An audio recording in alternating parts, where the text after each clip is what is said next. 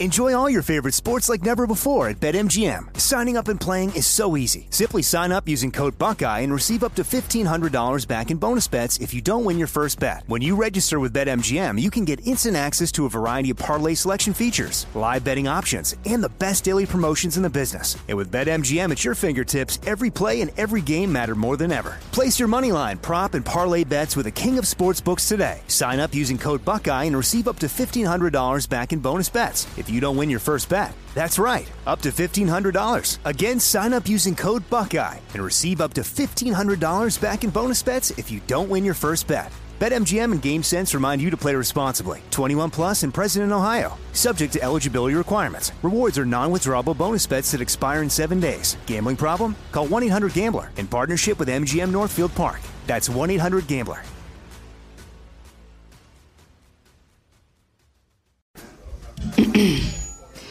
AT&T connects an ode to podcasts.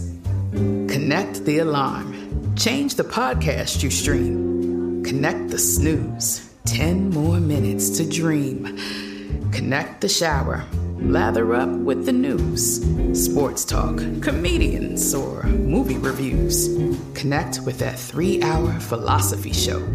Change the drive into work in traffic so slow. Connect the dishes to voices that glow. Thank you to the geniuses of spoken audio. Connect the stories. Change your perspective. Connecting changes everything. AT&T.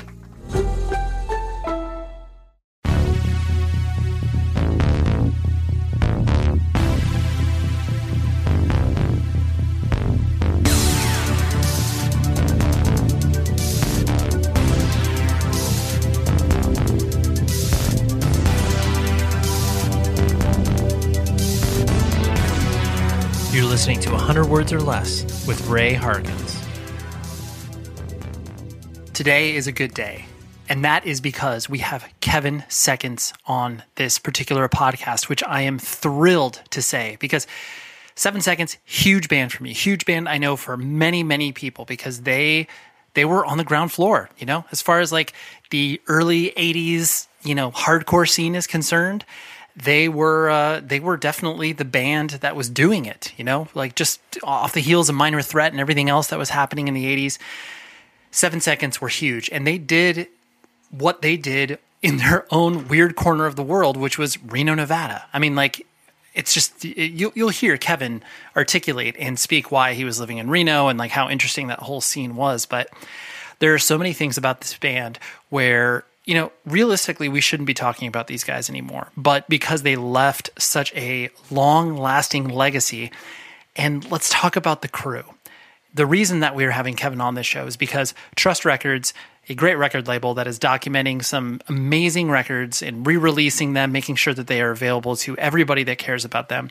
Trust Records re released The Crew that is out on uh, you know it's like gatefold vinyl it's out on every streaming provider around because that record was just not available you would not be able to find it and that that's a crime like you want people to be able to listen to what others would define as you know a really important record in a band's catalog of course you could find tons of other seven seconds out there, which is great. But the crew and Trust Records, they have brought this to life. And so Kevin came on this podcast, and I, oh, so exciting. But another exciting thing, first of all, email the show. You can always email the show at 100wordspodcast at gmail.com. I love to hear from you, guest ideas, whatever the case may be. We're approaching eight years of this podcast, which is incredible to say. And uh, I have to thank you for it. You know, you you guys, you the listener, I'm pointing to you and you and you have definitely changed my life in a positive way for me to be able to continue to do this show and support it in so many ways. Like it's it is not lost on me because it's uh, it's really important for me to continue to do this, not because this is like a money making endeavor, but because I find this music scene and this whole DIY punk and hardcore scene to be incredibly important to me and foundational, and I want to be able to instill that in others and give them more stories about people that are involved with this. So, anyways, let me get off my soapbox, but let me get right back on because I want to talk to you. I watched this film called Summer of Soul. It comes out, I want to say, in a week or so, but I mean, regardless, when you're listening to it, Google it, find it, immediately watch it. It is an incredible documentary done by or is, I think the producer on it, uh, Questlove. This is a music event I was never aware of. And, you know, I by no stretch of the imagination am some like musical historian nerd. If you want to talk to me about, you know, mid 90s metalcore, I'll go pretty deep with you. but, you know, I, I know enough to be dangerous. But the Harlem Soul Festival, Music Festival, I can't remember the exact title of it, but this happened at the same time as Woodstock. And we're talking about tens of thousands of people that flocked to this free concert in a park in Harlem in New York City in 1969. And this whole documentary shows unearthed footage, stuff that people have never seen from like Stevie Wonder, the uh, you know the Mavis Staples and her dad, and just so many incredible Sly and the Family Stone. There were so many things that just blew my mind. It was like honestly every ten to fifteen minutes, I sat back as I was watching the documentary, and I was like, dude, are you kidding me? Like, I can't believe we are watching this. I can't believe I am watching this. And it was really great too, because it was also setting it in a historical context while sharing amazing music with you. It was also, also sharing the social relevance behind what made this thing so special and why maybe people aren't talking about it anymore. And so this documentary is crucial viewing as far as I'm concerned. So everybody should go out and pursue to watch that documentary in whatever way, shape, or form you can. So again, the movie is called Summer of Soul, and it's an incredible documentary. It's about two hours long, totally, totally engaging the entire time. So watch it, okay? Anyways, let's dive into Kevin Seconds, okay? Great dude, great conversation, and we go places. So it was really fun. Here we are with Kevin Seconds.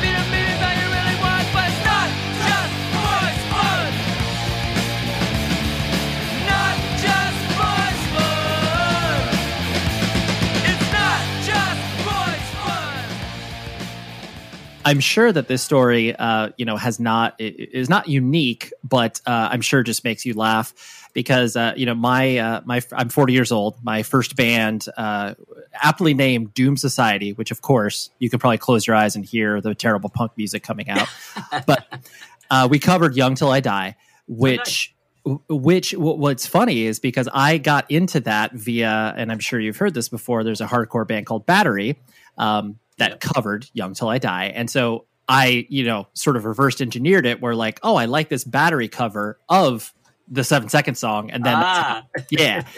yeah. And so I'm sure it feels interesting for you to kind of hear the generational influence where it's like, you know, like I, I had a general awareness of what's who, who seven seconds was, but it wasn't until you know another band sort of held my hand to be like oh no like you need to get to these guys um right is that you know uh, uh, where does that sit in your head? Is it just like wild the fact that you know you could still be existing in the you know punk rock hardcore ecosystem where it's like oh yeah people you know the name still resonates or you know how, do, how does it kind of sit in your head? I, I realize that's a big question but yeah well no it's a good question. I, I, you know it, it it's funny because at a, at a fairly early stage in our little history um we I always talk about how the, the the, the term legendary is always sort of overused from you know like I, I almost hate the term. But I remember I, we'd been playing for like five years and I kept seeing flyers a legendary seven seconds. I'm like wow we're already legendary? What does this mean? Like we're almost over you know? But um, I realized early on that that we there was like a whole new especially with the sort of the 88 1988 youth crew stuff um, that that kind of that kind of got younger kids interested in us because of the bands that they that were kind of from part of that scene. And those bands sort of grew up listening to us. And so even though i thought we were relevant we were touring all the time making records you know it, it was you know only maybe seven eight years after we had started that people were always going uh, oh yeah you know you guys are like the godfathers of it i'm like well we're not that old i mean we're older than the so um, I don't know. I, I, think I think it's great. I, I feel like if if um, and, may, and, maybe I'm not even answering your question, but I think if if you know if if younger uh, bands come up and and and are showing a sort of appreciation for some of the bands that they loved and grew up with, and it it it it exposes that band's music to a younger crowd or younger generation. I think it's great, and and we certainly have benefited from that and um, I, I, got no complaints with it. I think it's it's pretty cool. It, you know, it's it is wild because again, you know, we we really up until we you know just before we broke up, we we really were still staying busy, you know, and we were trying to be as active as possible. That you know, active as a bunch of fifty year old guys could be, could be, I guess. But um, yeah, yeah, it's it's it's all been great, and uh, I can't complain about a single thing. We've just gotten so much support and love over the years. I'm I'm just eternally grateful, no matter what. Right. Well, it is funny. I mean, I'm glad you brought up the notion of you know. Uh, not being put out to pasture, but just the idea that like we've been a band for five years and we're considered legendary. Like, right. that is a weird. You know, I don't care what age you are. Like being called legendary, like that's just kind of weird. You know, it, it, just automatically. I mean, you know, people do it in a compliment. They do it in a in a in a, in a it's all loving and a, a wonderful. You know, they're they're they, they think they're being respectful, but it's really kind of like you, know, you hear legendary and it's like, well, no, like Rolling Stones are legendary, or even like maybe the Misfits are legendary, you know, at this point, Black Flag's legendary. You know, I feel like if you're still active and you're still, you know, making new music and that kind of stuff, it's like, I, I want to, you know, if you want to call me legendary once it's all, we're put to pasture, that's fine with me. But hey, you can call me legend. Yeah, I, if you want to call me legendary now, that's perfectly fine. I got no, I got, I have no complaints about it, but it is funny when you're young, younger and you're getting that kind of stuff right he, heaped on your head you're like whoa do, do, we have something should we should we be dressing better? Do we should we try to rehearse more? I don't know. What, what? Right should we be more professional? Yeah, yeah. right right. It's like legend it's a pretty big word. Right totally. And especially too where it's like you know that that word being applied to you but it's just like hey I, am like 26 like this really yeah. doesn't feel legendary. Like what? Yeah. yeah. well i remember having a conversation like that with ray ray of today from youth of today and and you know they were just they had really started to kind of blow up a little bit within our the, the underground scene or whatever. And I remember, I, I remember him sort of communicating to me that he was really struggling with, with all the sort of adulation. I was like, well, you, you know, it, it, it's just, I guess it's part of it, you know, and either you have to, you have to get good at balancing, um, that with the when when you get panned and people really go after your band or after you for something you said or some some music that you made and um, but he was I think he was like 24 or something and he was already going like oh I don't know this is I don't know if I'm up for this or not you know yeah so, yeah. yeah. Well, I, I was going to ask. I, I was actually going to ask this a little bit later, but it seems apropos to bring up now. Just the you know that notion of your identity being tied so closely to the art that you create, and then you know doing your best to you know stay grounded. And of course like that can mean so many different things because clearly no one in the hardcore and punk scene is like you know of the same level as you know madonna or whatever. Like right, they're right. But there still is that you know notion of being of people watching you grow up. And you know kind of like the child actor scenario where it's like oh geez yeah. like you know here's here's you baring your soul um you know with your own personal art so how you know were you kind of i guess aware as the band you know started to receive some attention? And how did you i guess kind of be able to battle that notion of like buying into like oh i'm kevin seconds. I mean i know that is literally your name. You're, you're not your god-given name but you're right right. But how'd you separate those two things?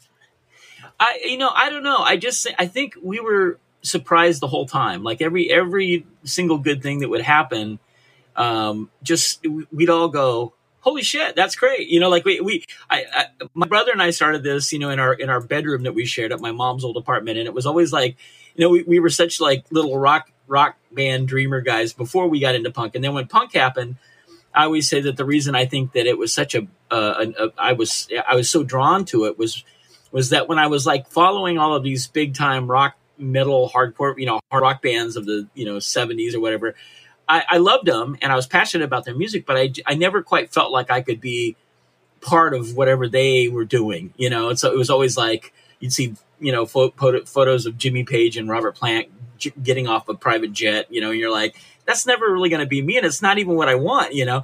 So like the punk rock thing just kind of opened the door to like, Hey, this is a little more like realistic and, and, and reasonable. And the music's great.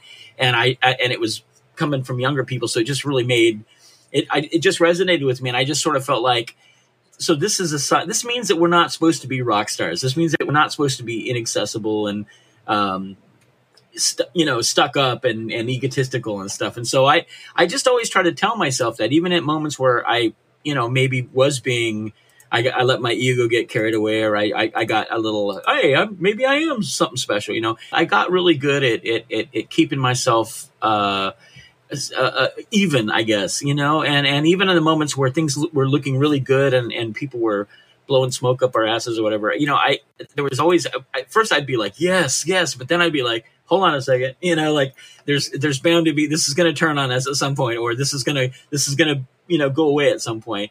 And yet we're still going to need to be, you know, active and, and writing and playing and recording and touring and stuff. And, and so I just, I just kind of followed that, you know, I just, I, I thought anytime I sensed it coming from a bandmate, I'd sort of try politely, respectfully say, Hey, you know what? We're, let's always remember that, you know, this is fun and that we got into this for a certain reason and that we're, you know, we always want to keep that as the core of why we do what we do, you know, and, and I, I like to think we did. I don't think we ever got too carried away with the, the ego stuff hopefully.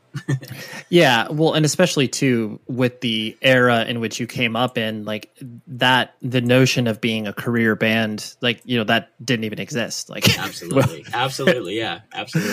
Which we'll, we'll we'll pull that thread a little bit later but uh, kind of you know putting the focus on you as an individual i know you were born and raised in sacramento and then you know moved to reno when you were a teenager and stuff.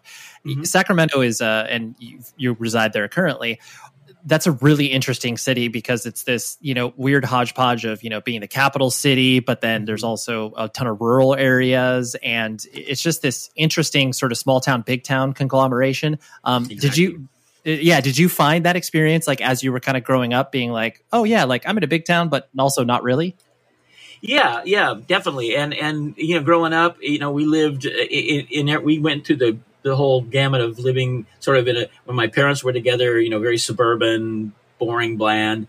And then when they got divorced, my mom was just raising us, and it was all just shitty apartment complexes. And and the good thing about that was is that we were just being raised, uh, uh you know, around other and you know, becoming friends with other poor kids, you know, and, and of all walks of life. So that I, I think had we just stayed in the suburban sort of thing, I, I, don't think we would have been exposed to all kinds of different stuff, but we were, and I, I always think that that was a good thing ultimately in the end.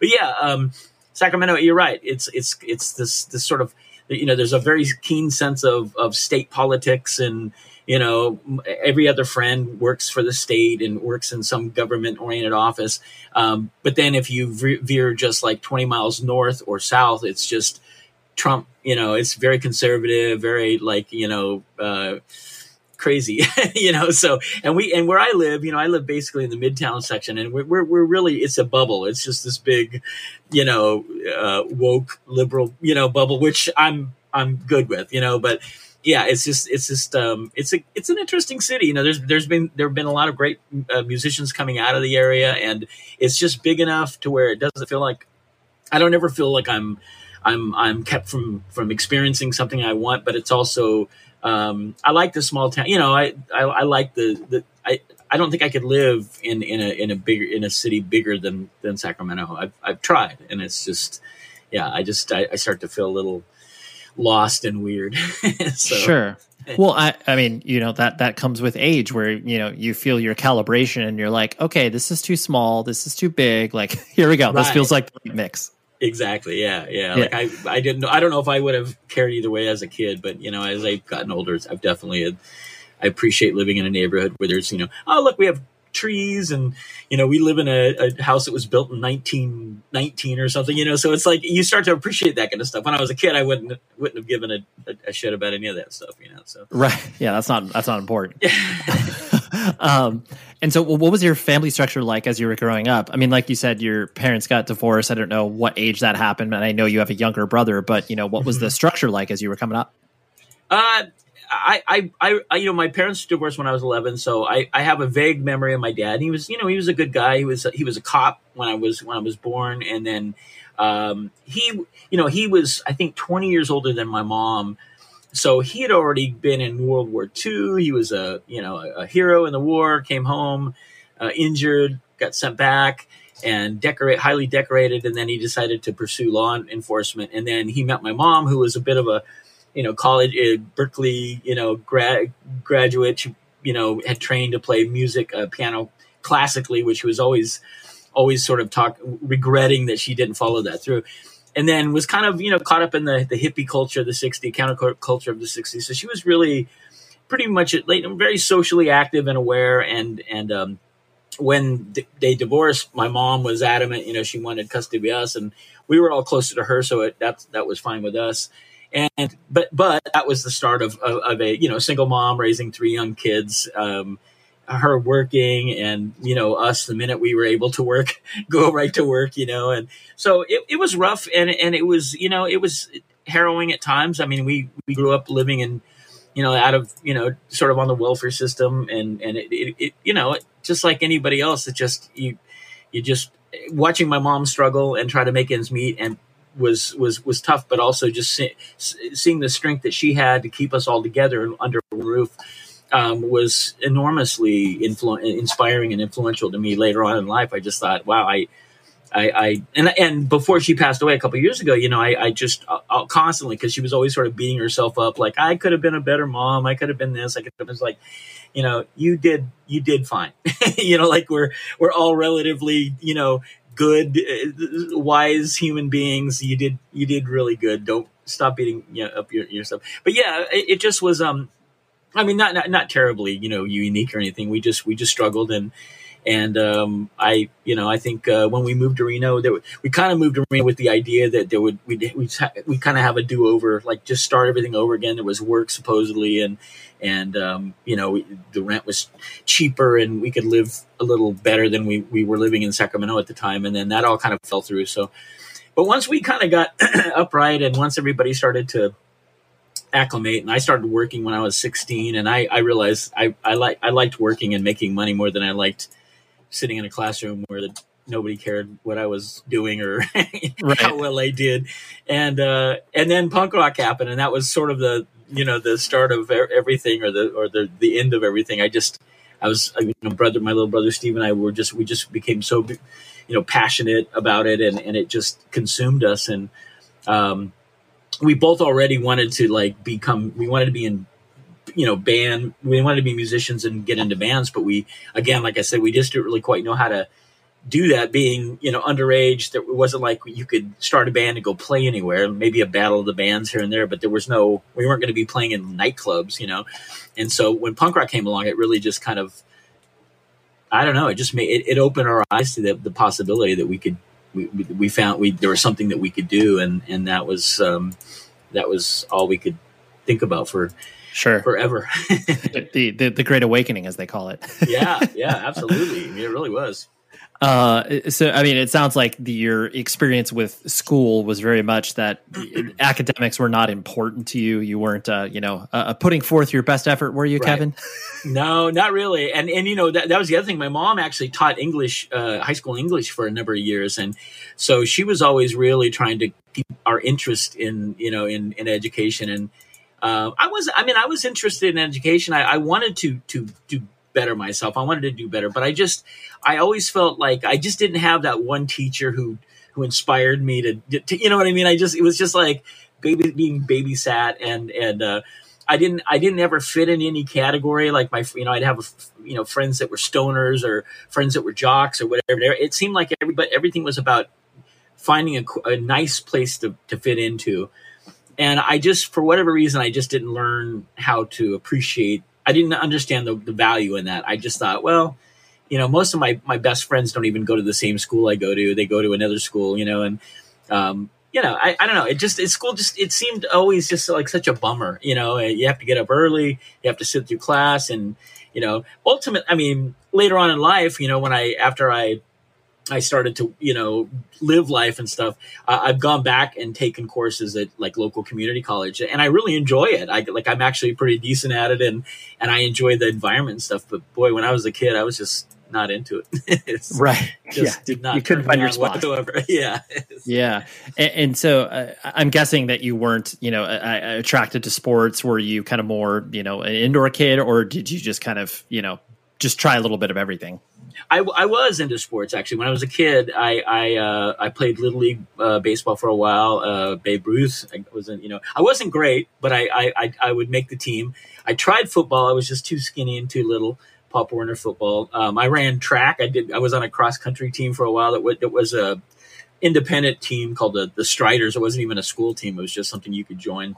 Mm-hmm. And I really wanted to be good at it because I did have friends that were really super great at know great athletes and stuff, and I just always felt so lame, you know, that I that that and they weren't in, in, interested in music. Like I loved music as a kid, and they were like, yeah, it's but they like the radio, and I like my mom had you know an amazing record collection, so I could just pull out anything from crazy old jazz records to like David Bowie. You know, like she she she'd listen to Motown, she listened to Led Zeppelin, she listened to everything, and so I was so caught up in music by the time I was like, you know, I got into high school that I just didn't relate to anything that was going on. But I did try. I tried my hand at sports. I, I you know, I really wanted to be good at that, and I just uh, just didn't quite quite pan out.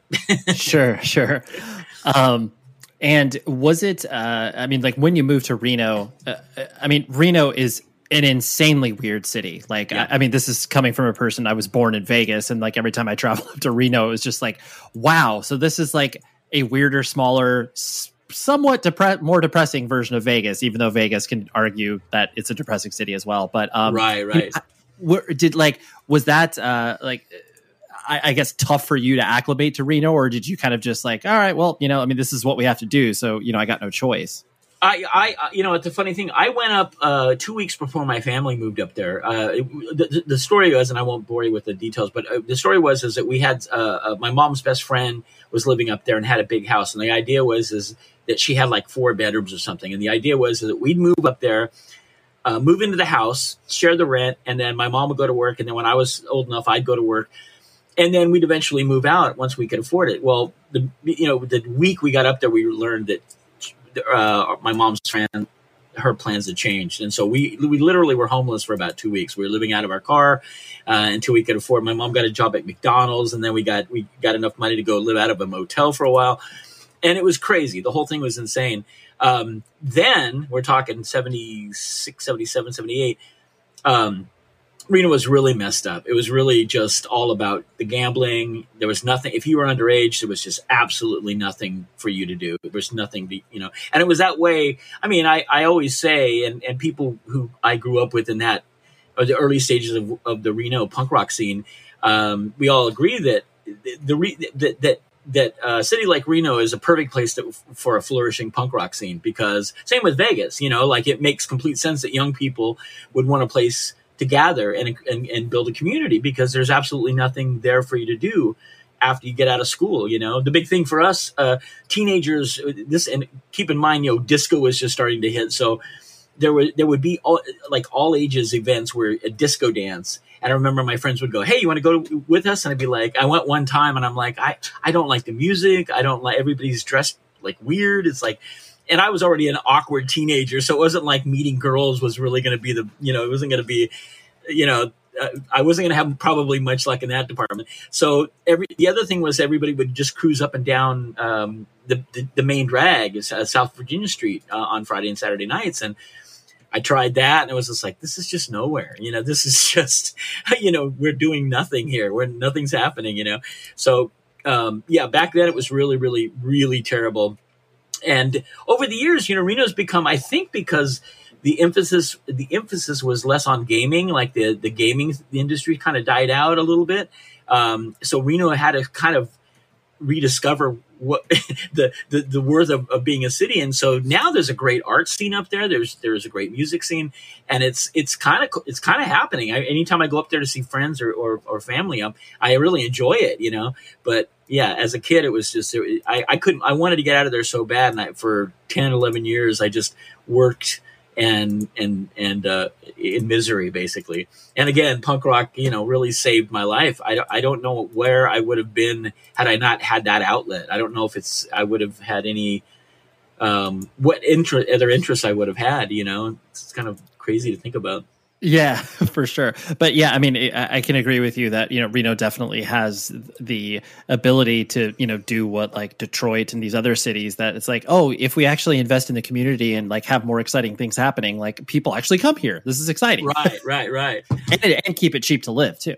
Yeah, yeah. Yeah. I mean, which it's not anymore. It's funny. It's like, you know, I hear about people, oh, I guess we're going to move to California. I'm like, you're moving to California for Reno? Like, how expensive can Reno be? But I guess it's, it's getting pretty expensive up there. But, um, yeah, I mean, once I left, you know, I, I, the whole thing was always just to try and get out of there. The, the best part of Reno was that when we finally started cl- connecting with people that loved uh, underground music, punk rock music, and and, and there was a, we, we started to build up a little scene.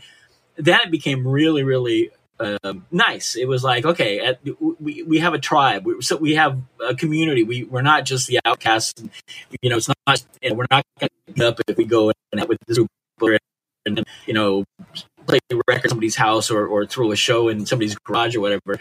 And so for a good 10 years, that's, that was really what I focused on. I, I, I just, I learned how to put on shows. I, I learned what it, what it, what you needed to do to put out a fanzine. My sister put out a fanzine, my little brother, everybody, everybody in my family had some, you know, we were always doing something, you know, either music or, or, or starting zines or, you know, putting shows on and stuff. And so that kept me pretty occupied for the longest time. And then I, I sort of became this I, I became this infamous figure for all the wrong reasons. It was like all I remember I put on a show and I it wasn't exactly legit. You know, I didn't get the the, the proper entertainment permits and stuff.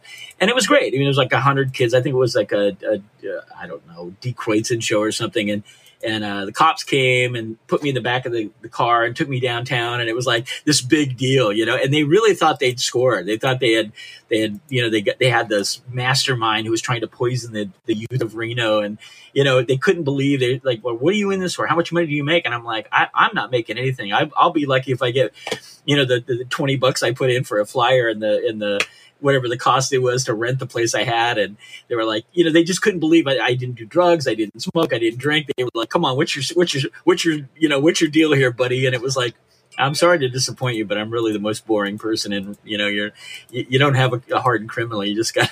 right. I just want to do this thing. Right. You just have this dumb shit that's, you know, that loves this music and is just trying to, you know, make time here in Reno a little more uh, appealing, I guess, and whatnot. But yeah, yeah. No, that's that, that's funny. Especially yeah, yeah. Especially in a town like Reno, where it's like you know most people are you know viewed as degenerates. where yeah, it's like yeah. oh, you got to be into something bad, of course. I, I, remember saying that. I'm like, isn't there enough? Isn't there like some kind of uh, meth related crime that's going on right now that you guys are missing because you've got me, you know, here trying. They were trying. They were always trying to tie us into like gang, some kind of a gang thing or or cult thing, you know. And it was always like it, it, it, was so naive. Everybody was so naive about what punk rock was and, and what the symbols were and why we spray painted stuff. You know, they always had this deeper meaning, and it really didn't. It was just bored kids who just we were looking for any way to to have fun and express ourselves, and and they couldn't quite understand that. It wasn't wasn't the yeah, it didn't make didn't make sense in their head. No. I get that. oh boy, oh boy, band merch is important,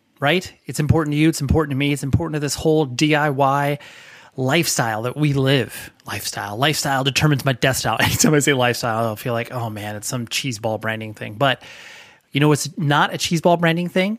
Rockabilia.com. That is because they are the best provider of merch on the internet as far as I'm concerned.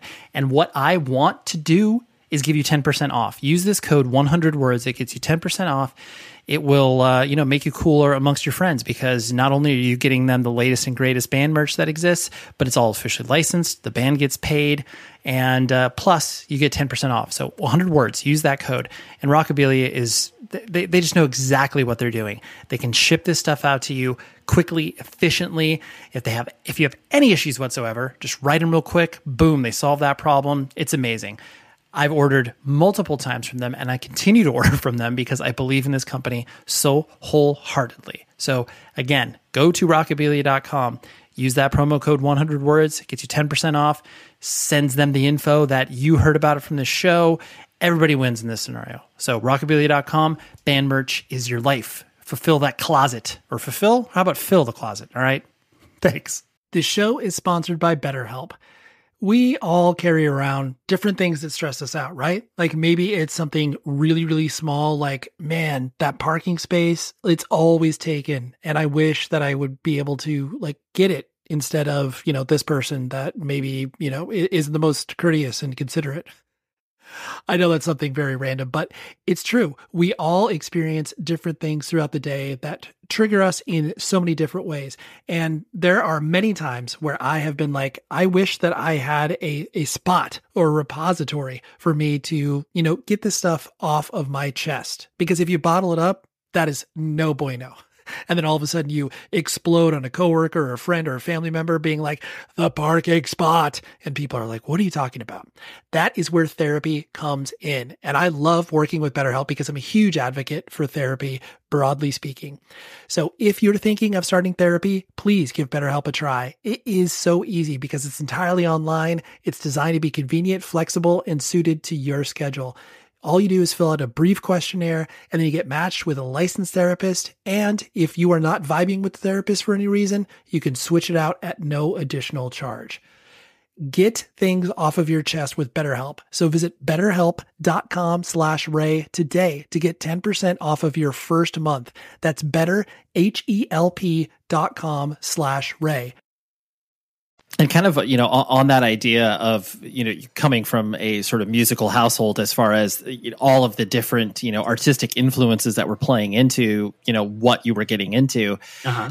the i guess who would you kind of view as your uh, your, your musical sherpa as it were where it's like you know because you were definitely you know at the ground floor of the you know hardcore punk rock movement because like you know now I, you look at it and it's like well I find it weird when people don't get exposed to it, where it's like, what do you mean you haven't heard of that? Even though it's yeah, still, yeah, yeah, yeah. But um, you know, so I, I guess how were you discovering a lot of this stuff? Was it just you know, uh, like kind of you and your younger brother bouncing stuff back and forth? Was there a local record store? How did you kind of uh, come about that? At first, there was nothing, and then th- then we heard uh, we watched. Uh, we were living out of a little motel motel uh, in Sparks, Nevada. My entire family was. My both my mom and I had jobs at McDonald's uh, and it was pretty depressing. And one night uh, we were watching TV, and there was a special, some kind of special on um, on the punk invasion of, in, in in in England. And uh, it was just, you know, crazy. It might have been even been black and white. I don't remember, but it was just like crazy footage. The camera crews went in, and the Sex Pistols were playing.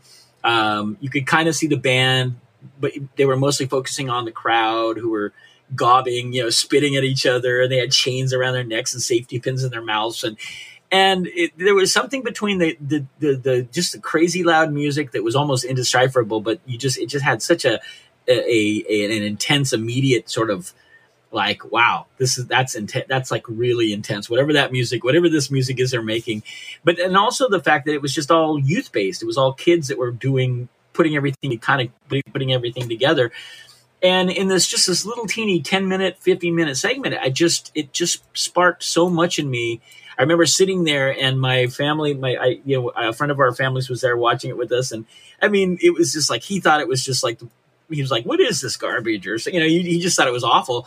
Oh and they had the lyrics to like god save the queen like oh, they had it superimposed you know they were, they were showing the the lyrics because you couldn't understand anything and I had no idea really what why a band would be talking about the queen or you know why she's not a human being. You know, like I just didn't understand the concept whatsoever.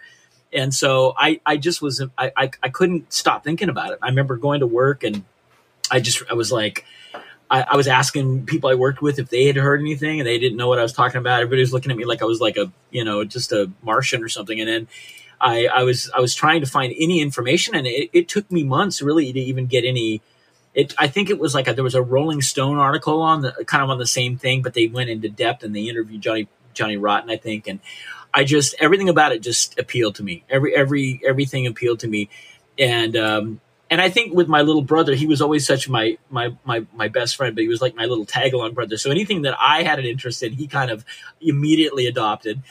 And then my sister was, you know, she was really into it. I, I think she was the first one in the family that actually bought never mind the Bollocks she she was working and i remember i was waiting for a paycheck and and I I talked her into buying it when it first came out because I couldn't I didn't have the money and she did it and I remember us going home and listening to it. My mom was at work and we were listening to it. We were I remember we were listening to the song Bodies, you know, which is just so it was then it was so so insanely shocking and uh, we just kept playing it over and over again, you know, and we were all just like I think first we were laughing and going listen to this, but then it was like there's something about the intensity that just really appealed to all of us and stuff. And uh, we, I remember my mom hearing it later, and she's like, "What are you guys listening to?" Like she wasn't even like she wasn't even trying to tell us we couldn't listen to it. She just didn't understand where what it was about. and, and so yeah, that that was I think it was this TV show, and then um, just just kind of looking through trying to find any kind of uh, mention of it in, in in rock magazines. Creem was really good. Creem magazine, Rolling Stone,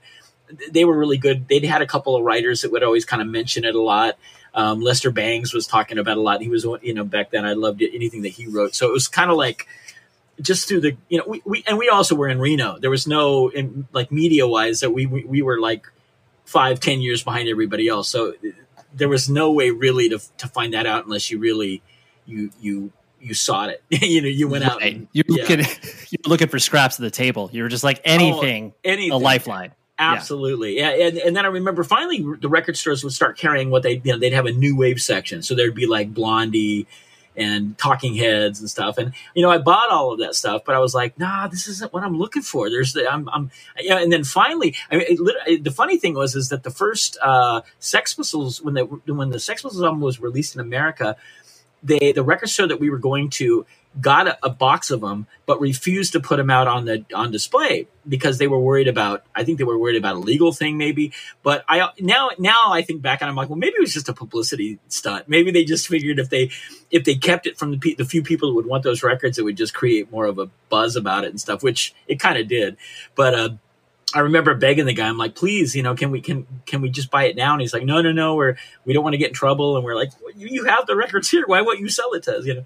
So yeah, it was just kind of there was this big buzz around it that that I, I didn't quite understand, and I I just was uh, adamant I wasn't going to take no for an answer. And eventually we started to find we found in the back of I think Creem magazine there were ads about you could you could order records and, and tapes and we we found a guy that was selling bootleg live uh, Sex Pistol and Clash um, cassettes and Buzzcocks and jam, the Jam and all that stuff. And so we started to buy these like cassettes from this guy in New York. We just mail order it, and um, that really helped out because then not only could we hear the bands, the, the, songs, but we could hear them what they sounded like live, and it all sounded like shit. You know, it was like you know poorly recorded or whatnot. But again, that that just that just built up the the allure. That just made me love it more, and and uh, I think it just I think you know now now reflecting on that, you know, I've talked to hundred people that I know that grew up musicians, you know, who who said kind of the same thing. They experienced the same thing. They were just like, yeah, it just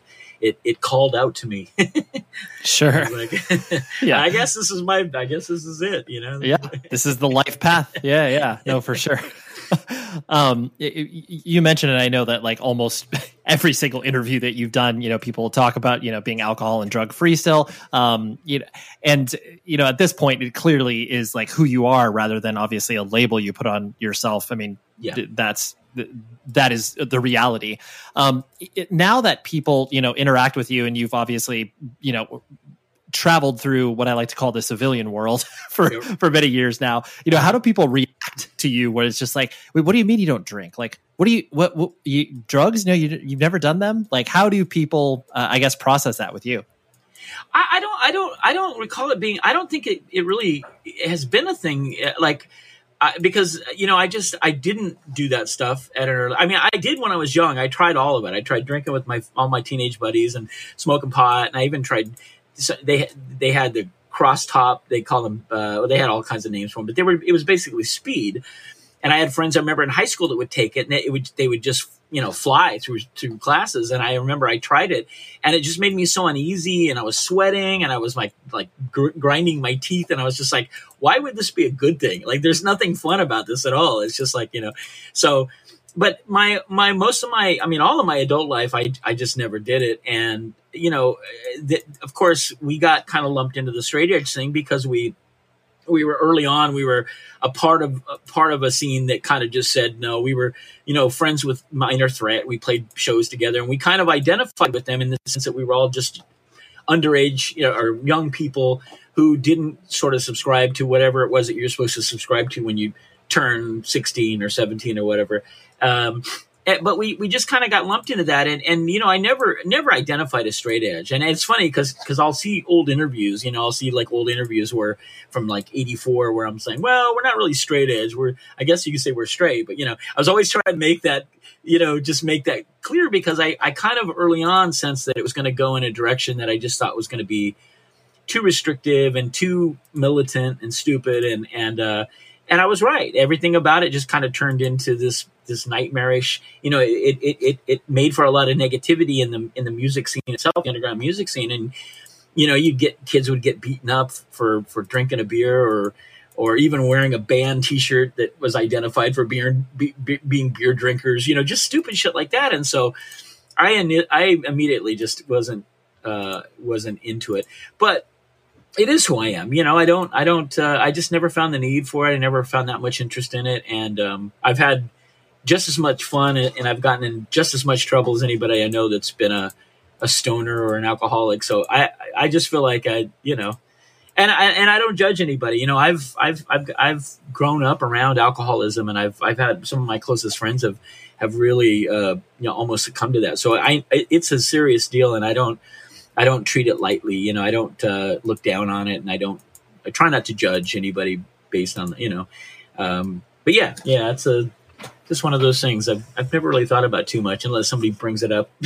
right, exactly. like, no, for sure, for sure. Especially too when it's like it, it kind of you know, especially with the labeling of yourself. Like, I mean, I'm you know 40 years old, like I mentioned, and you know, I label myself a straight edge, but it's like I don't need to do that. Like, because most people I would say that to are just like, well, what what is that? Who cares? Right. and the people that do know that, it's like, well, I mean, okay, cool, but like now you're just an adult. You don't have like there's nothing that's really you could just say you're a non-drinker or sober or whatever but i'm like well if i do that then you know the dumb kids that have labeled themselves straight edge will win and i can't let that happen. Well yeah no that's a really good point and and i there was a time where i think it was good to uh, to identify if, if if you felt right. I you know i understood why and i and i think i probably started i did lean into that a little bit and i, I know my brother steve did too but it but but it's just um yeah you know because it, it, it's kind of like you it needed to sort of like what the idea was so unpopular in the beginning at the at the at the time that that minor threat sort of made it a thing um, that it it gave a lot of people around the not even the country around the world just sort of this like uh, it was it was nice to have something to rally around that wasn't like promoting stupid like decadence and just being out of your fucking head all the time. And I, I also because I was putting on so many shows when I was younger I knew what it took to just get a hall, somebody that owned a hall or a club to let me come in and book a show. I, I, the, the work that it would take to just to convince them, let alone the money that I'd have to scrape up and finding a PA system and, and, you know, I mean, we didn't do security or any of that stuff, but it was just kind of like, it, it, there would always be the one kid that would come there who had been drinking out in the parking lot and then would just come in and, and wreak havoc and start shit. And I just was like, I, there was just zero tolerance in my mind. Like I, the, the, the probably the last few times in my life I've been physically violent was in that situation where I was just like, you're not going to destroy what so many of us want and are working hard to keep going. And if I have to beat the shit out of you, and maybe I'll, uh, you'll beat the shit out of me, but it's going to happen, you know? And I was really, really adamant about it. And I think that's why in Reno, at least, people, there was this sense that, oh, the guys in seven seconds are like straight edge Nazi guy, you know? And it was never the case. It was just like, you know, we have this thing that we all want, and you want to be here, and it's like, why are you fucking uh, breaking the mirror in the in the women's bathroom? Like, why are you doing this dumb shit that you know, go, like, go home and do that stuff, you know, like don't do it here. So yeah, it, I, and so my own young mind, I would attribute that to just being somebody that was out of their minds, drunk, and then you know, it, it was easy to just go, you know, see, see why I hate this shit, but, right but again, yeah. you know, like I, as I've grown up and I've gotten to have a better understanding of it, you know, I, I, I do have empathy for anybody that has a problem with any of that stuff, you know, and I, I just I feel like um, to just be straight edge and just say, well, fuck them, that's their they're weak or whatever, you know. I, I, I, never related to that mentality. I just never thought that that was. Uh, it just didn't make sense to me. Sure, sure. Well, and plus, you know, considering the the broad tent that you have built the band around and in like you want to be as welcoming to as many people as possible. And like clearly when you're drawing that dividing line in some aspect like that you know that right. that, that's the antithesis of what seven seconds is about. So like yeah yeah, yeah.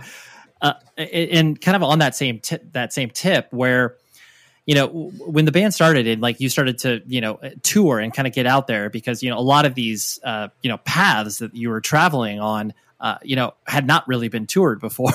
like, you know, yes, yeah. you were you know following down the road of you know whether it's minor threat or black flag or anything like that but you know how like did you enjoy touring initially or was it one of those things where it's like holy moly like this is not what i like bargained for or anything like that and not only did i enjoy it i still enjoy it like i still really love i mean it's harder now i gotta admit because the last few tours i've done have been as, as a solo guy and i'm just me and my van driving around the country you know alone and you know sleeping that in and out of the van but there is a part of it that just um, I, I, I think maybe because my family we moved around so much when we were kids there was always this this as much as i hated moving and i hated changing school districts and all that stuff it, was kind of fun and, and you know it was, it was, it was, i don't know it, it, it it made me appreciate my mom even though that's part of the reason my, my mom always felt really kind of shitty later on in life like i just moved us around a lot da, da, da. it's like yeah, but it was kind of fun. We always had fun. You know, it was like it was exciting moving into a new place and getting to know new people. You know, but I I, I do have a sense. I do love to travel, and and I like to. I my wife would laugh. My wife Allison would laugh hearing that because she, she's always trying to. She's like, we should go, you know, travel and go, you know. But I'm not like a vacation guy. I like to travel with meaning. You know what I mean? Like I like to have a, a, a work to do when I get to some place. You know, so but yeah, I, I loved it right from the beginning, and I took to it. I felt like um, I was just sort of, I was I was ready to travel and and, and get out there and and just not have uh, too many. Um, I mean, back as you know, uh, we're talking like what 81, 82 when we really first started to hit the road a lot. Um, you know, there was no. It, it was everybody was stupid. Everybody, all the band people that we knew, the people that were helping to book shows, nobody had I mean, some people didn't even have driver's licenses, or or I remember I had a van and I didn't have it wasn't registered. You know, there were they didn't have like current tags or whatever. And we would just do stupid shit like that. We'd just go go to LA and and and hope for the best. Hope we didn't get pulled over, you know, like and and it was just it was all just really fun and and it felt like we were we were doing something really big and and and important, you know, at least for us. And and uh, I, yeah, I loved that. I loved all of it. You know, even the even the really rough stuff like you know just staying at houses with sketchy people and and having to worry about you know your your equipment getting stolen or you know crazy weird shows where there was violence going on you know all of it was just uh, contributed to like getting a better sense of of society and humanity as a whole i guess in some way. I don't know i don't know how but it did you know so yeah, yeah, yeah I, I, like it. I, I, I, I still think it's. Uh, I still sort of romanticize uh, a little bit about it, but and I should know better because I know I know how how uh, lame and hard it can be, especially when you. I just turned sixty, so it's like the idea of being you know sixty in a van. I'm sure I could do it really well, and I, I am you know I, I have it down, but I'm like I don't know. There's something kind of crazy about that. it's like yeah. Oh no, for sure, for sure. yeah, I mean, because it uh, touring is you know means a lot of different things to a lot of different people, and you know your relationship can ebb and flow over time. But you know, right. just that notion of what you're talking about of the idea that like yes this this sort of general pursuit of you know new experiences is something i enjoy and that's you know that's at the core of it you know why people kind of get out there and you know travel and tour and stuff absolutely like that, so. yeah yeah yeah um it, it, kind of hit, hitting on the notion that you know once you guys started to you know develop a following and like the idea of you know working with other record labels besides like BYO and kind of you know spread your wings a little bit uh, and the business implications of like oh my gosh like we got paid $500 to play a show or whatever like you yeah. know just these things that like were not ever in your scope of understanding you know how did that uh, kind of hit you as you started to try to like navigate the professional side of being you know the music business as it were? Was that something that you just try to keep it at an arm's length or did you actually you know kind of enjoy that process? It, it you know it was it, it, it's so different now of course and and now there's no now the business kind of the now there's a, a, a real keen sense of like being part of some industry or some business. Back then that did not exist. Like you could, even if you were signed to a record label, I mean, we didn't even hire an, an, an, attorney until probably 15 years after we'd already been a band. You know, our, our first couple of deals with BYO or, you know, it was mostly handshake stuff. We had, we had an agreement, but we didn't really know how to read it. And we didn't want to, we, we, we almost felt like by bringing an attorney into the situation, even though everybody and their, their mother who was smart and who were our friends said, get a lawyer, get a lawyer, get a lawyer um, we felt like it was almost like I just like sacrilege. Like it was just awful to even like. This is about community, man. No, we're not. None of us are here to hurt each other, you know. And and I did. I was that naive, and I was that kind of foolish to think that that was really what we were kind of dealing with. And and and I because I wanted that to be the the reality, you know. But yeah, later on we realized we started to understand like, oh, you know, there, there's interest in the band. People are making money off the band. We're making money off the band. I guess we really should start thinking a little being a little smarter about it, whatever. And you know, we finally got a booking agent and all that stuff. Um, but yeah, I mean, it's just like it, it's funny. I go through. Um, I've been trying to kind of go back and find, I'd like do a almost like a um, just a like a, a, a listing of all the shows we've ever played, and and and for the first five years, I had I had that in a book, and I ended up losing it. But I, am kind of going back, and there's various things online you can look up different bands like their concert list or whatever. And it's funny to see like you'll see Black Flag would play like the Mabuhay Gardens in San Francisco sometimes twice a month, but definitely once a month.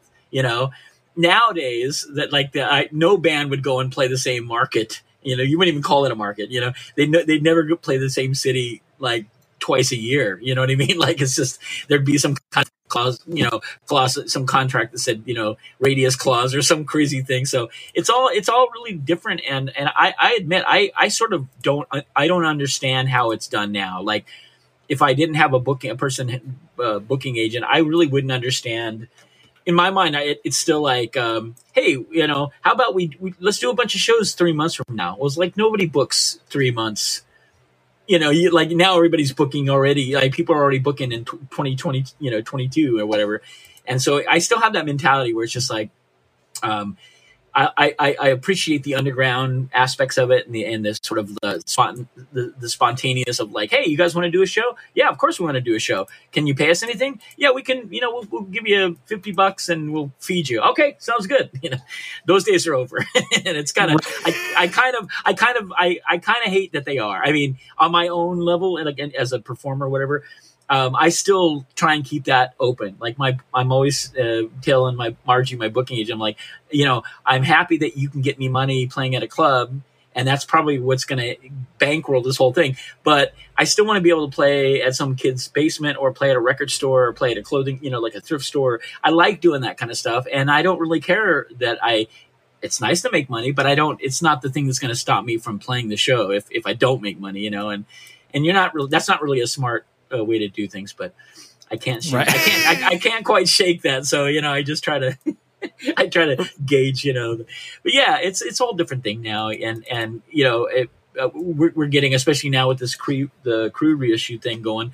Everybody's like, so when, are you guys going to tour again? And it's like, nah, you know, we we pretty much when we said we broke up, we we broke up. You know, I mean, there. I, I never say never. I'm not that stupid, but I also am like, you know, we're we're all you know older and and not as in shape as we'd like to be. And and there's if if the four of us were like hey what do you think? Want to do a show? Want to do two shows? If everybody was into it i'd do it in a heartbeat.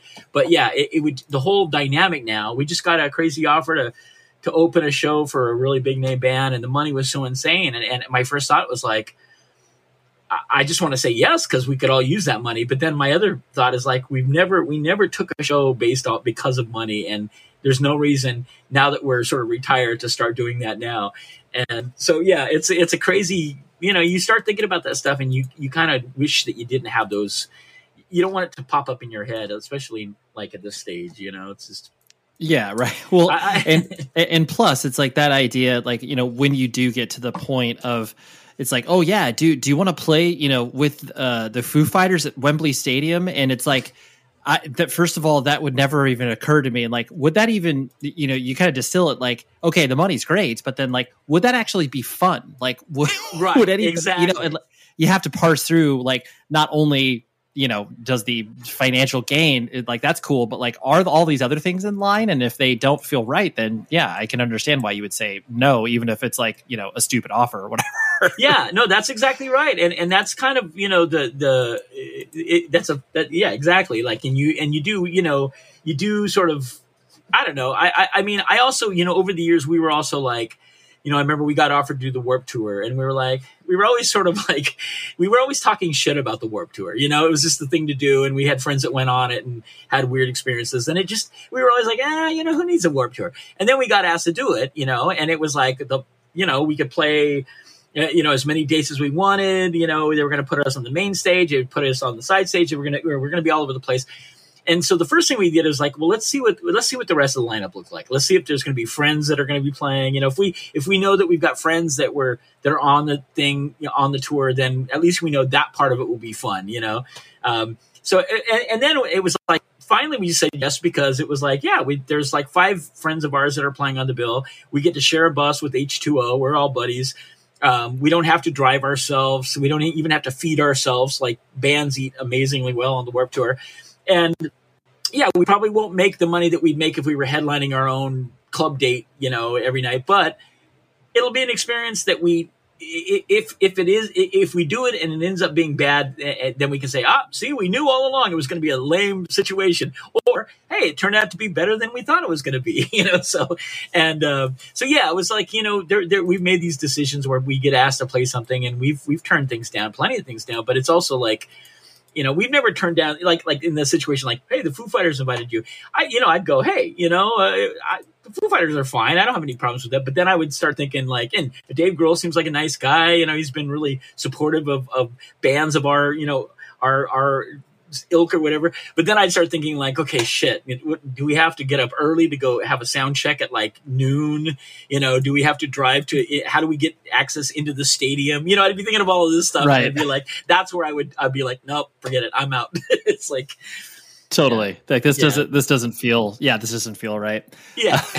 Uh, Enjoy all your favorite sports like never before at BetMGM. Signing up and playing is so easy. Simply sign up using code Buckeye and receive up to $1,500 back in bonus bets if you don't win your first bet. When you register with BetMGM, you can get instant access to a variety of parlay selection features, live betting options, and the best daily promotions in the business. And with BetMGM at your fingertips, every play and every game matter more than ever. Place your moneyline, prop, and parlay bets with the king of sportsbooks today. Sign up using code Buckeye and receive up to $1,500 back in bonus bets. If if you don't win your first bet. That's right, up to $1,500. Again, sign up using code Buckeye and receive up to $1,500 back in bonus bets if you don't win your first bet. BetMGM and GameSense remind you to play responsibly. 21 plus and present in Ohio. Subject to eligibility requirements. Rewards are non-withdrawable bonus bets that expire in seven days. Gambling problem? Call 1-800-GAMBLER in partnership with MGM Northfield Park. That's 1-800-GAMBLER.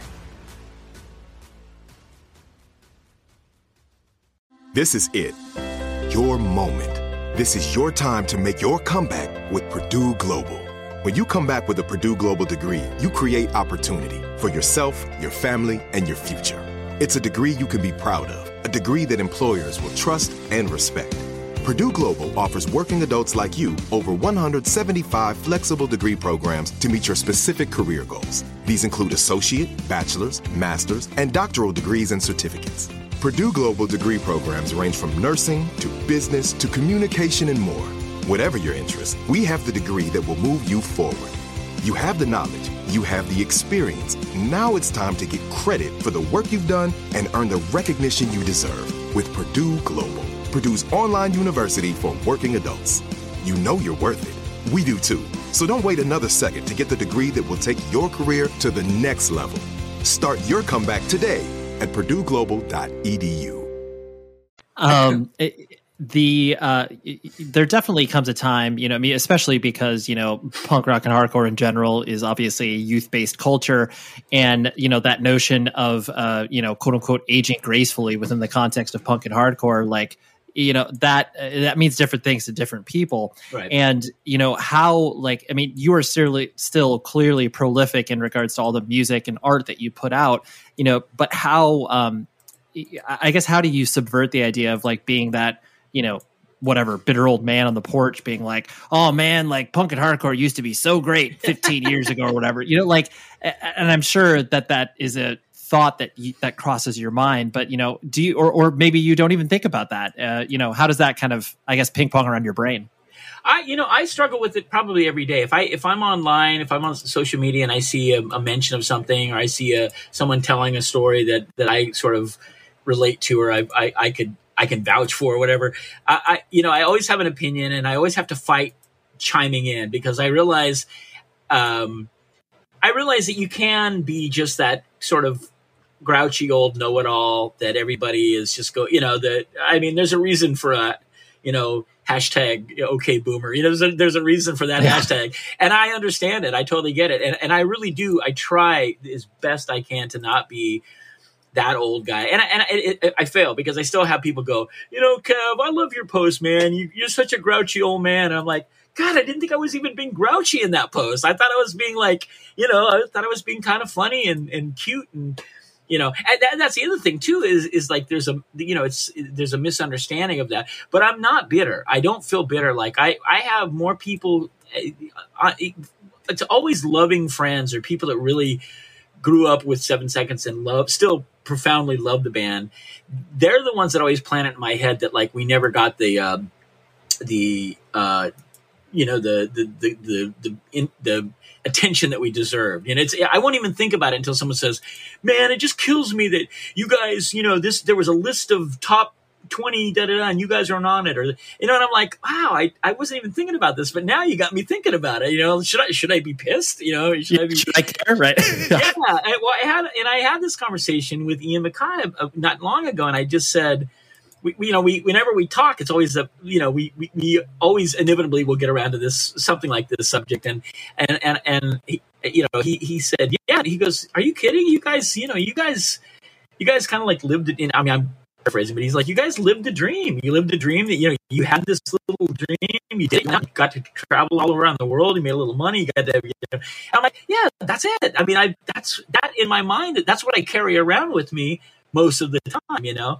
So yeah, I, I it's important for me to not be that um, that old boring grouchy guy. And and sometimes i think it comes out i, I like I, i'll notice it lyrically in in like a, the last few seven seconds records where i'm i'm probably just having this internal discussion in my, in my you know my own brain based on like a conversation i had with somebody or something i saw on social media and then i'll sort of opine on it openly and then all of a sudden it becomes a song and i realize wow that really could just be another you know you suck. You don't, you know, you, you, you suck and I don't kind of thing that, that the hardcore is kind of, at least early hardcore was always kind of known for was we were always like pointing fingers and, and telling the world what's wrong, but we, we really weren't exa- necessarily suggesting a, you know, a, a, a solution, you know? And so, yeah, that's, it, it, I think it creeps up. I, I mean, I, I, don't, I don't think you can be 60 and not have it, you know, uh, creep up a little bit, but I think the, the key is to just try to keep yourself in check. And, anybody that I know that's close to my age from this from this sort of world kind of agrees. You know, we're, we're like, yeah, you know, we still want to be we still want to be somehow like uh, I, I still want to be inspirational if at all possible to younger people. Like i don't want people look at me and go oh if that's what i got to look forward to forget it you know? Like i'd rather people I, I also get this thing a lot where people go oh you know you're such a positive guy. You just everything you say is so positive and encouraging and i'm like you really don't know me. Like that's not who I am.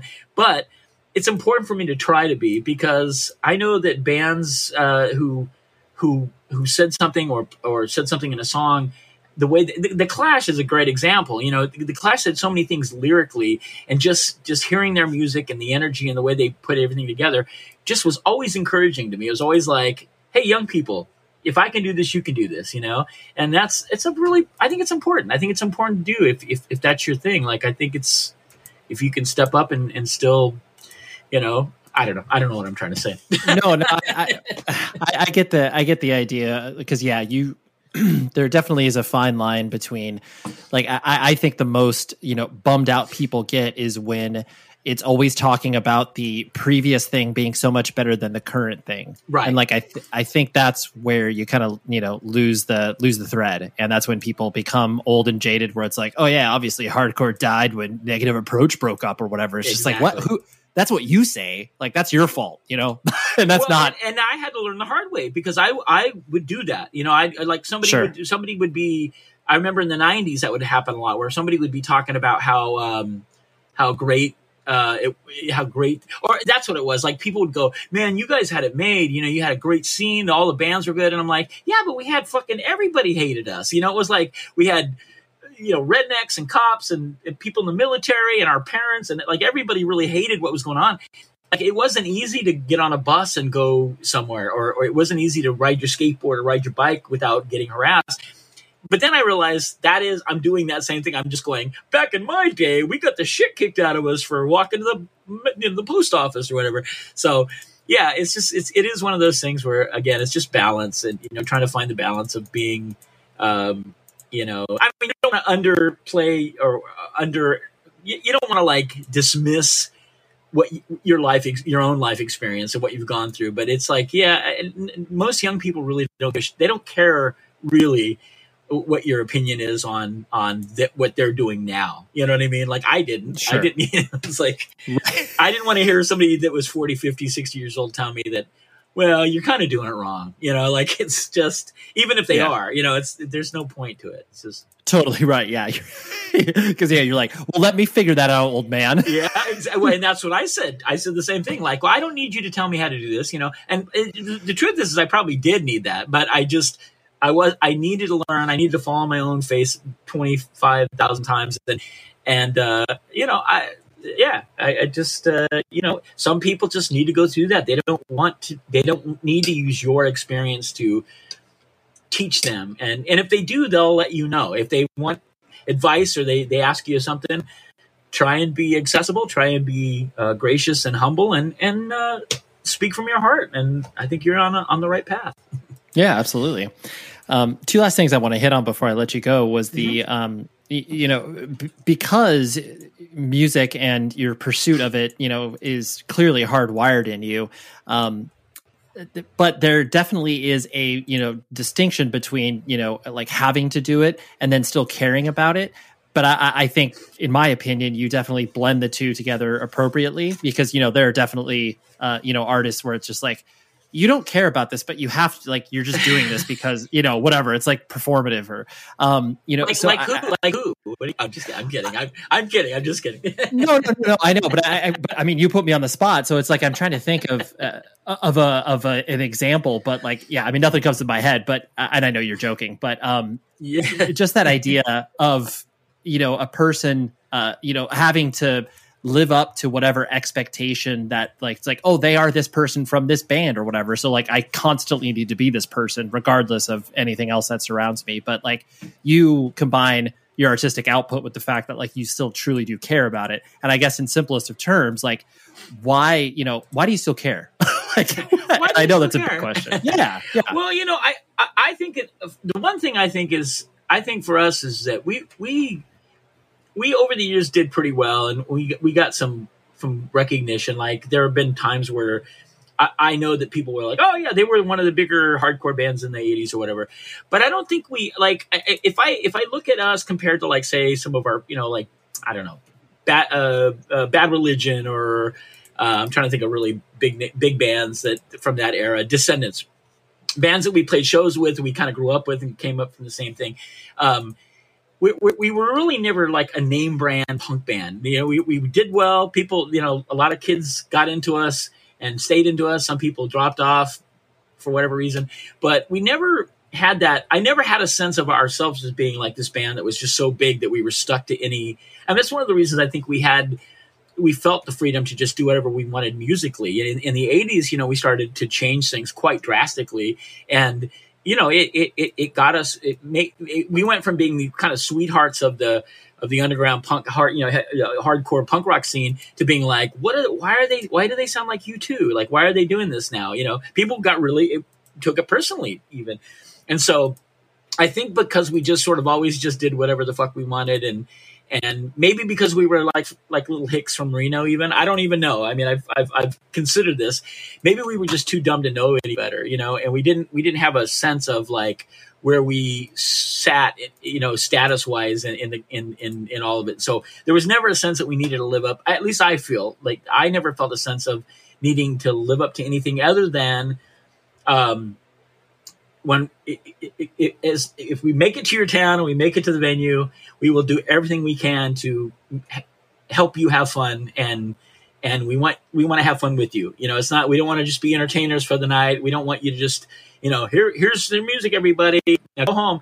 get our money. Like, let's just have a great fucking night together. Let's not fight. Let's not hurt each other. And, and then we'll move on, you know? And that was kind of always the, the sort of quiet guarantee. Like, we're not going to try to, I'm not trying to change your world. If, if you're inspired, if some things I've said resonate, resonate with you, um, that's awesome. You know, I love it, and I'll never, uh, I'll never shit on that. But I also feel like um, that you know, it was always just about fun and just, just, just uh, appreciating the community that we're all part of at that moment. And and whatever happens tomorrow happens tomorrow. You know, whatever happens when so and so come in in town and play. That may be a whole different thing, you know, and mm. and and that's and, and really it never changed for us. I don't think. I don't think we ever had a had a sense of that changing really. I think we always went that's one of the reasons that I you know, people would say, "What's it like being a band for 35 years?" You know, and sometimes I think, "Oh yeah, that's right, we've been around that long." But I then I think, "Hey, we just t- had a 300 mile van ride together, and none of us, we still like each other, we still love each other, we still joke, and we still have fun hanging out at a Denny's or whatever." Um, I, I can't. I don't. I don't know. I guess it feels pretty good as long as we don't suck on stage and we don't look like a bunch of boring old men. I I think we're we're we're doing okay, you know, and that's right. that's how it. Is. I mean, our last, you know, the last couple of tours of, of Seven Seconds, you know, prior to us calling it a day, we had phenomenal shows. You know, we went on a U.S. tour; it, it did really well. We had there were a lot of young people coming to shows. I've seen videos since then, and we don't all look like a bunch of you know just like stick in the mud. Like we we, we look like we're digging it, you know. And and and, and I remember going, "Wow, that was an amazing show." So uh, you know, again, I, I I I can't really complain, and I I don't mean to sound like I'm trying to live up to some posy core you know guru guy, but I really do feel like we just. um we did it until it just we, we, we physically couldn't do it anymore for a number of reasons both you know physical and mental, emotional, but also just um, we, we, the fun stayed intact the entire time, you know. And I know tomorrow, if we were all feeling good and everybody was, you know, in the right spirits, and we went out and got on the stage, I know we'd have an, an amazing time. And I think the people who would be there to to see us would have a great time as well. So yeah. Well, I, no, and I, I, really like that. Not only were you following the muse artistically, but then at the core of it, you're just like trying to d- keep it distilled down to the simplest components, and that is what you know keeps y- yourself prolific and obviously the band's health at the forefront, rather right. than you know chasing yeah commercial stardom or whatever. Like you said, you know, it's like once you guys decided to you know be the band that you were and not just continually you know uh, write the same record over and over uh, that you know that could that could have led you down the road of not releasing music ever again right for sure and and you know like you mentioned earlier and i joked about it but there are we we all have seen the bands that have been around just a little too long and they're just they're they look miserable and they're you know if you've if you've traveled with a band or played shows with a band and you see how things are backstage or you know outside you know before the show or after the show you're, just going, why are you still doing this? Like, it can't be the money. Like, if we're if we're all both you know sharing a stage in a club that holds 600 people you know none of us are making so much money that it's that the money is is why we do we do this you know so I, I just don't. I remember going and seeing a couple bands on, on out big outdoors, you know, punk bands on big outdoor stages, and I I remember whispering to my wife saying like, "Please, I know you love me and you you never want to hurt my feelings, but if I ever if you ever see me looking that miserable and completely disconnected from everything that's around me at that moment, whatever it takes, do what you can to tell me. You know, like I, I right. don't want my legs, right? something, something. Like I, I just, I, I, I, I don't. That was always my biggest. I don't know if it was a fear, but I always just thought I just don't ever want to look that uninterested, uninterested and and disconnected. And and and and meanwhile, you know, the the band I've seen a couple bands like that. They're raking it in. They're making so much money, and I'm like, I guess that's it. I guess at that point, you're like, well, you know, we, we don't have to struggle. We're, we're traveling around on a nice fancy bus or we're flying to and from gigs.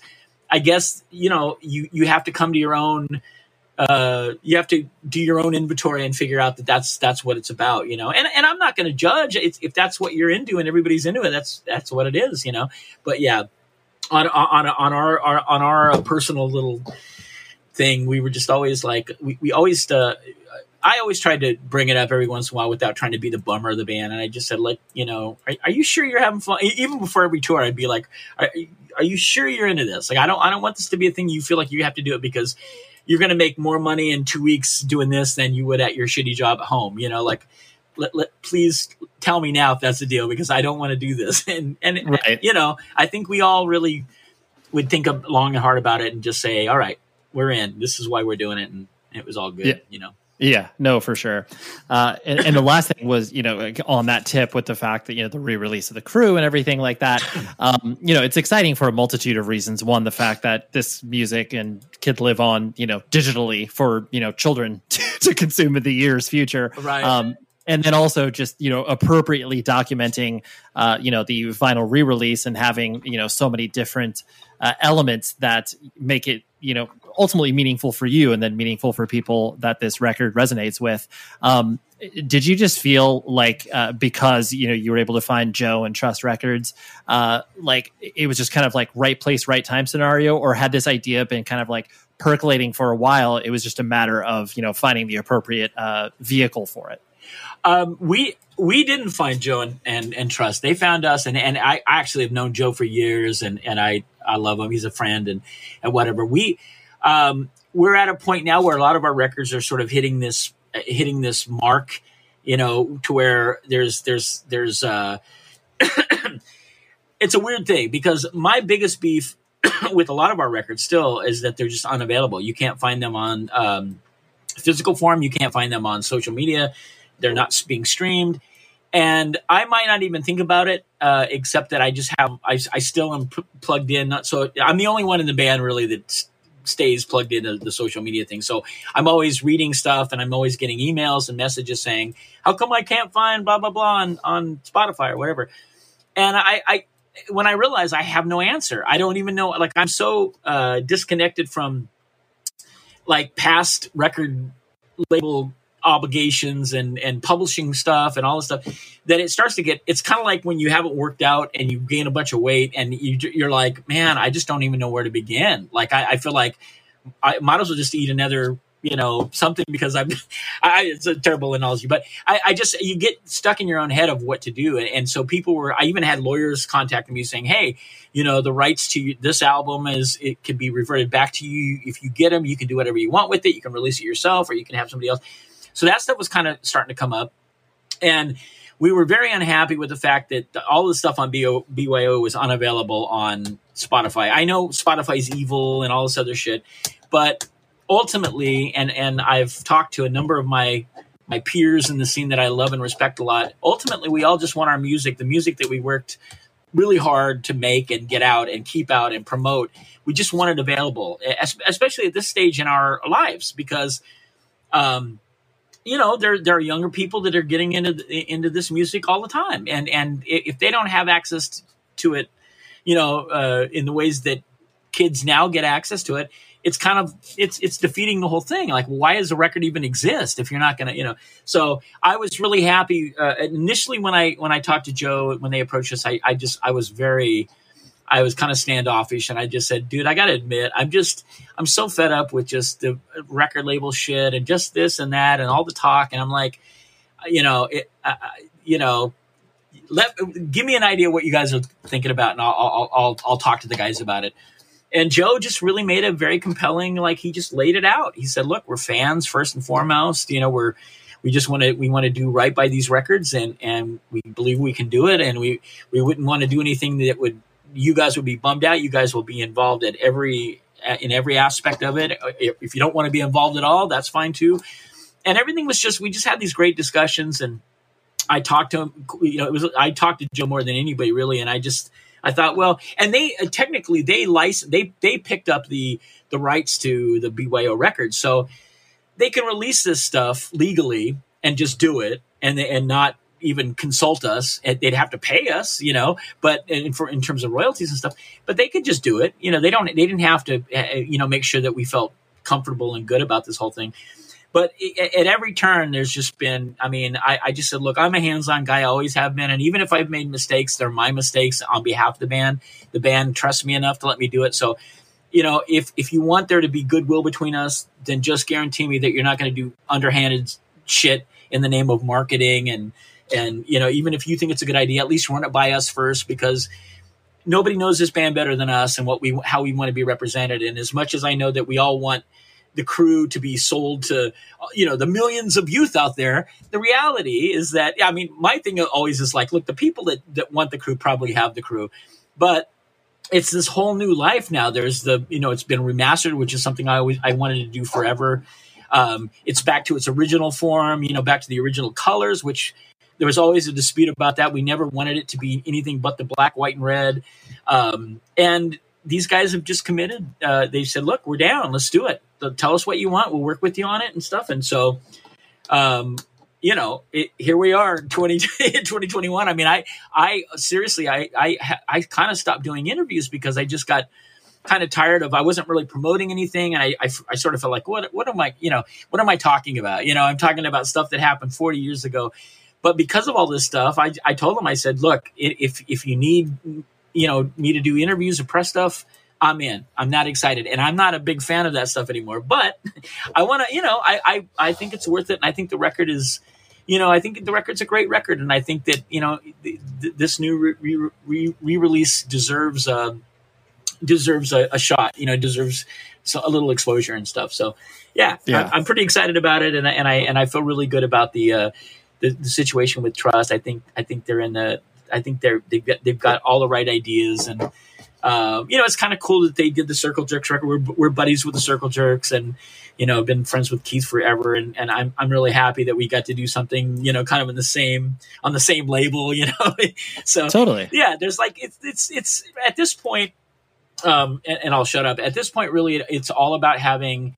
I, before I die, and I don't think that's going to happen anytime soon. I, I, I, would just love to know that all of our music is available to whoever wants it. Like I, I, I don't care if it's on free or pay whatever. I just want everything that we've ever done to be available in some form or fashion. And and I'll be very very happy about that. And hey, look, if it sells and I, I keel over, at least I know my my family will benefit from. It. You know, like my wife will.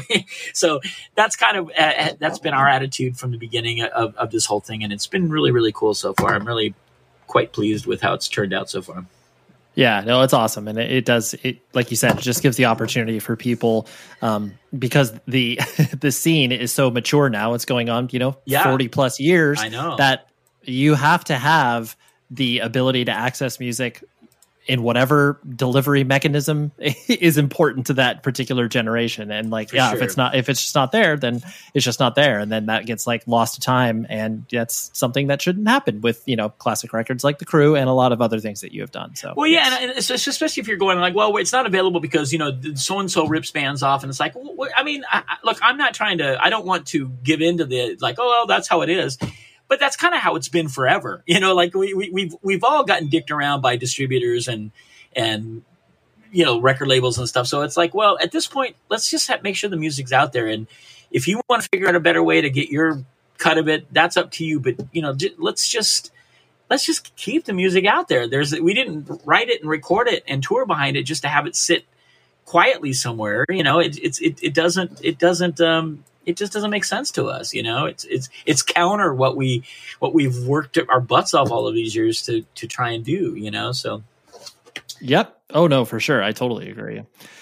Well, Kevin, thank you for letting me ping pong around your life and your musical life and all that stuff. I uh, yeah, I just appreciate you letting me to pick your brain. So yeah, it was it was really fun, Ray. Ray, I appreciate it. Okay, I am so hyped that that interview happened. Thank you very much to Bailey, his publicist. Thank you very much to Joe at Trust Records and Kevin for coming on the show and just being so just just a great dude. Like you can tell, he still cares about music. He still cares about all the things that he is doing currently. Um, which he, a quick Google will uh, will trip you into his whole awesome. I mean, he's been doing live streams for a while, obviously, because there's no way to get out there and play shows. But yeah, seven seconds. This is just a really, really important conversation for me. So love that. And next week, we have Mike Schleibaum, who's from Darkest Hour and Be Well and Battery and a ton of other bands. But I've known Mike for a long time. He actually gave me one of my first, like, sort of real full fledged tour experience with my band Taken. We went out with Darkest Hour for, gosh, it was like maybe three to four weeks. And uh, I learned a lot from him, just kind of observing how this band that was, you know, more professional than we for sure were. And uh, Mike is just an incredible guy. So, had to have him on the show because he has his own custom signature guitar. There's a lot of fun stuff that we dive into. So that is what's happening next week. And until then, please be safe, everybody. The show is sponsored by BetterHelp. Trust me in saying that no matter who you are, mental health challenges can affect you, and how you manage them can make all of the difference. That's why everyone should have access to mental health support that meets them where they are and helps them get through. BetterHelp provides online therapy on your schedule. It's flexible, simple to use, and more affordable than in person therapy. Connect with a licensed therapist selected just for you. Learn more at betterhelp.com. That's betterhelp.com. Judy was boring. Hello. Then Judy discovered chumbacasino.com. It's my little escape. Now Judy's the life of the party. Oh, baby, Mama's bringing home the bacon. Whoa. Take it easy, Judy. The Chumba life is for everybody. So go to ChumbaCasino.com and play over 100 casino style games. Join today and play for free for your chance to redeem some serious prizes. ChumbaCasino.com. No purchase necessary. Void where prohibited by law. 18 plus terms and conditions apply. See website for details. Are you looking for the perfect move in ready home this spring season? Now's the time to buy at Fisher Homes. For a limited time only, enjoy below market interest rates starting at 5.375% APR, 6.139% APR. With these exclusive lower rates, you can save hundreds on a move in ready home and start enjoying the benefits of home ownership even faster. Schedule your personal tour with one of our new home specialists at FisherHomes.com and make this spring the season you find your perfect home sweet home. Financing provided by Victory Mortgage LLC, NMLS 461249, Equal Housing Lender.